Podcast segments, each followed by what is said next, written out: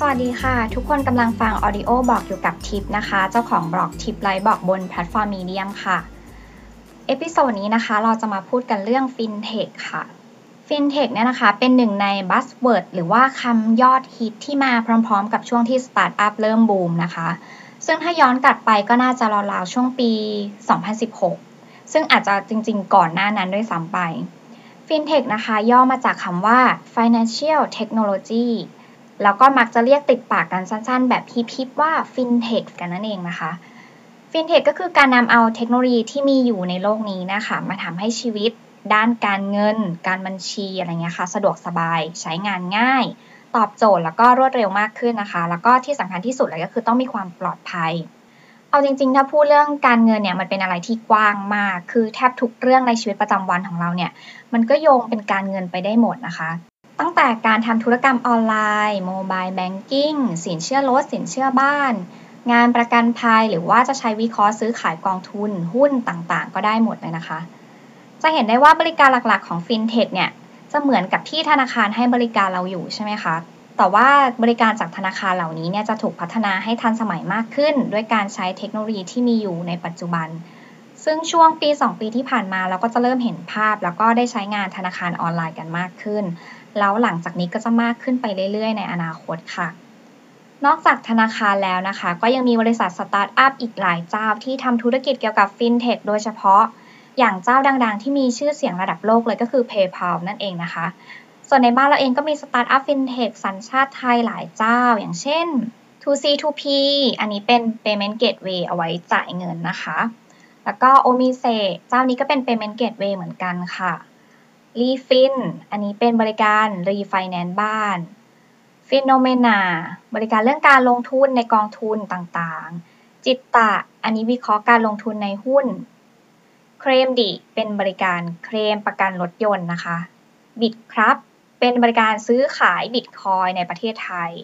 Flow Account เป็นบริการเรื่องระบบบัญชีออนไลน์ค่ะ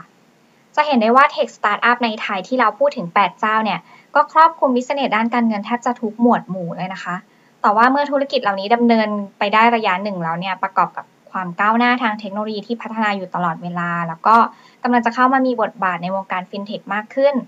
สองอย่างนี้ก็ยิ่งทำให้ทุกอย่างบนโลกนะคะ ก้าวหน้ายิ่งขึ้นไปอีก เกิดการเติบโตทางด้านธุรกิจ เศรษฐกิจ นวัตกรรม รวมทั้งวิธีการดำเนินชีวิตที่เปลี่ยนไปของผู้บริโภคด้วยนะคะ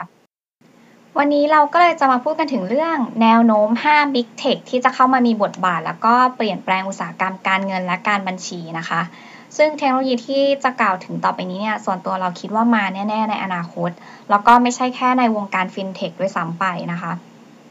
เทคโนโลยีแรกก็คือเทคโนโลยี Big Data ค่ะ หรือว่าเป็นเทคโนโลยีข้อมูลขนาดใหญ่ที่ใครๆ มักจะพูดถึงในยุคนี้นะคะ ได้มาจากการ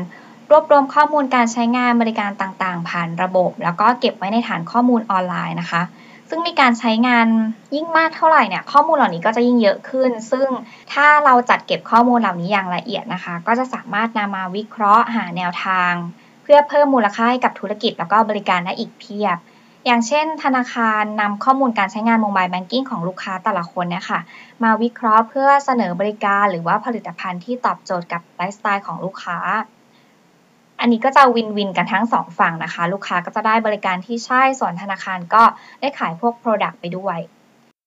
เทคโนโลยีที่2นะคะ คือเทคโนโลยี Computing Power ค่ะ หรือว่า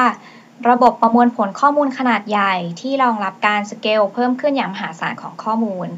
ซึ่งถ้าให้เรามองข้อนี้นะคะ เขาน่าจะหมายถึง Cloud Computing หรือว่าการเก็บข้อมูลแล้วก็ประมวลผลออนไลน์ผ่านพวกผู้ให้บริการคลาวหรือว่า Cloud Provider เจ้าต่างๆ เช่นพวก Amazon Microsoft Azure Google Cloud Platform Alibaba Cloud เหล่านี้นะคะ ซึ่งการใช้บริการพวกนี้นะคะ ก็มีข้อดีตรงที่ประหยัดงบ เพราะว่าเราเนี่ยจะจ่ายค่าใช้จ่ายเท่าที่เราใช้งานจริงเท่านั้น แล้วเราก็ไม่ต้อง มาดูแลเซิร์ฟเวอร์เอง แล้วก็สามารถสเกลข้อมูลได้ง่ายแล้วก็รวดเร็วนะคะ มันจึงเป็นเทคโนโลยีที่จะมาตอบโจทย์ แล้วก็เสริมกำลังทัพให้กับ tech อื่น ๆ ด้วย เทคโนโลยีที่ 3 นะคะ artificial intelligence หรือว่า AI นะคะ AI นี้เราก็ได้ยินกันมาเยอะแล้ว แต่ว่าสำหรับมุมมองในเรื่องของ FinTech เนี่ย AI จะเข้ามาช่วยเรื่องการตัดสินใจ งานอะไรที่ซับซ้อนเสียเวลาเนี่ย AI เขาเกิดมาเพื่อตอบโจทย์เรื่องนี้โดยเฉพาะ อย่างเช่น ระบบอนุมัติสินเชื่อด้วย AI ที่รู้ผลได้ทันใจภายในไม่กี่นาทีเงี้ยนะคะ ก็มาจากการประมวลผลข้อมูลทั้งหมดที่ต้องใช้การตัดสินใจ ผ่านโปรเซสการทำงานของ AI นี้นะคะว่าจะอนุมัติสินเชื่อหรือว่าไม่อนุมัติ ซึ่งก็จะสะดวกกันตั้งแต่ลดขั้นตอนการยื่นเอกสาร ที่เมื่อก่อนนะคะ ถ้าเราจะไปขอสินเชื่อเนี่ยก็ต้องเดินทางไปทำเรื่องด้วยตัวเองที่ธนาคารใช่ไหมคะ แล้วก็ ต้องรอเวลาให้ทางธนาคารเนี่ยตรวจสอบข้อมูลเช็คเอกสาร แล้วถึงจะอนุมัติ ซึ่งกระบวนการทุกอย่างเนี่ยกว่าจะรู้ผลก็คือต้องอดทนรอกันนานหน่อยว่า เราจะผ่านอนุมัติสินเชื่อไหม หรือบางทีก็คือรอนานไปแล้วสุดท้ายคือไม่ผ่านนั่นเองนะคะ แต่ว่าระบบอนุมัติสินเชื่อด้วย AI ของธนาคารเนี่ยตั้งใจนำเทคโนโลยีที่ชื่อว่าปัญญาประดิษฐ์หรือว่า AI นะคะออกมาแก้เพนพอยต์ตรงจุดนี้นี่เอง เทคโนโลยีที่ 4 นะคะ เทคโนโลยี RPA ซึ่งย่อมาจาก Robotic Processing Automation เป็นโซลูชันในการทำงานแบบอัตโนมัติ เหมือนเป็นหุ่นยนต์ในรูปแบบของซอฟต์แวร์ค่ะ ถ้าเทียบกับ 3 หัวข้อที่เรากล่าวมาก่อนหน้านี้นะคะ ชื่อนี้อาจจะยังไม่ค่อยคุ้นหูสักเท่าไหร่ แต่ว่า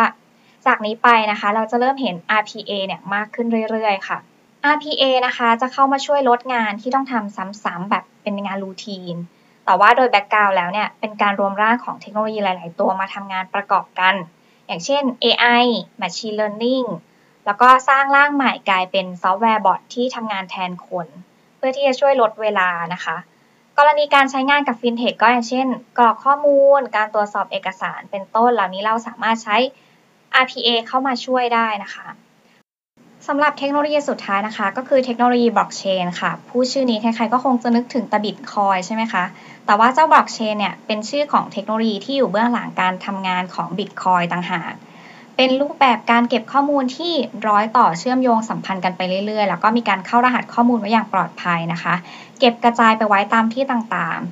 ๆพอเอามาประยุกต์ใช้ในเงินดิจิทัลแล้วเนี่ย ก็จะทำให้ทุกอย่างดูโปร่งใส แล้วก็ไร้ข้อกังขา เพราะว่าสามารถตรวจสอบ ย้อนกลับได้หมดทุกที่มาที่ไปของเงินนะคะ ตัวอย่างการนำมาใช้ในแวดวงการเงินก็จะเป็นพวกการทำ smart contract อย่างเช่น พวกระบบจัดเก็บบอลหรือว่าเอกสารตราสารหนี้ต่างๆนะคะ โดยส่วนตัวแล้วเราคิดว่า 5 เทคโนโลยีที่เราเล่ามาทั้งหมดเนี่ยไม่เพียงแต่จะเข้ามามีบทบาท เฉพาะในวงการฟินเทคเท่านั้นอย่างที่เราเกริ่นไปตอนแรก แต่ว่าเราเห็นได้ชัดว่า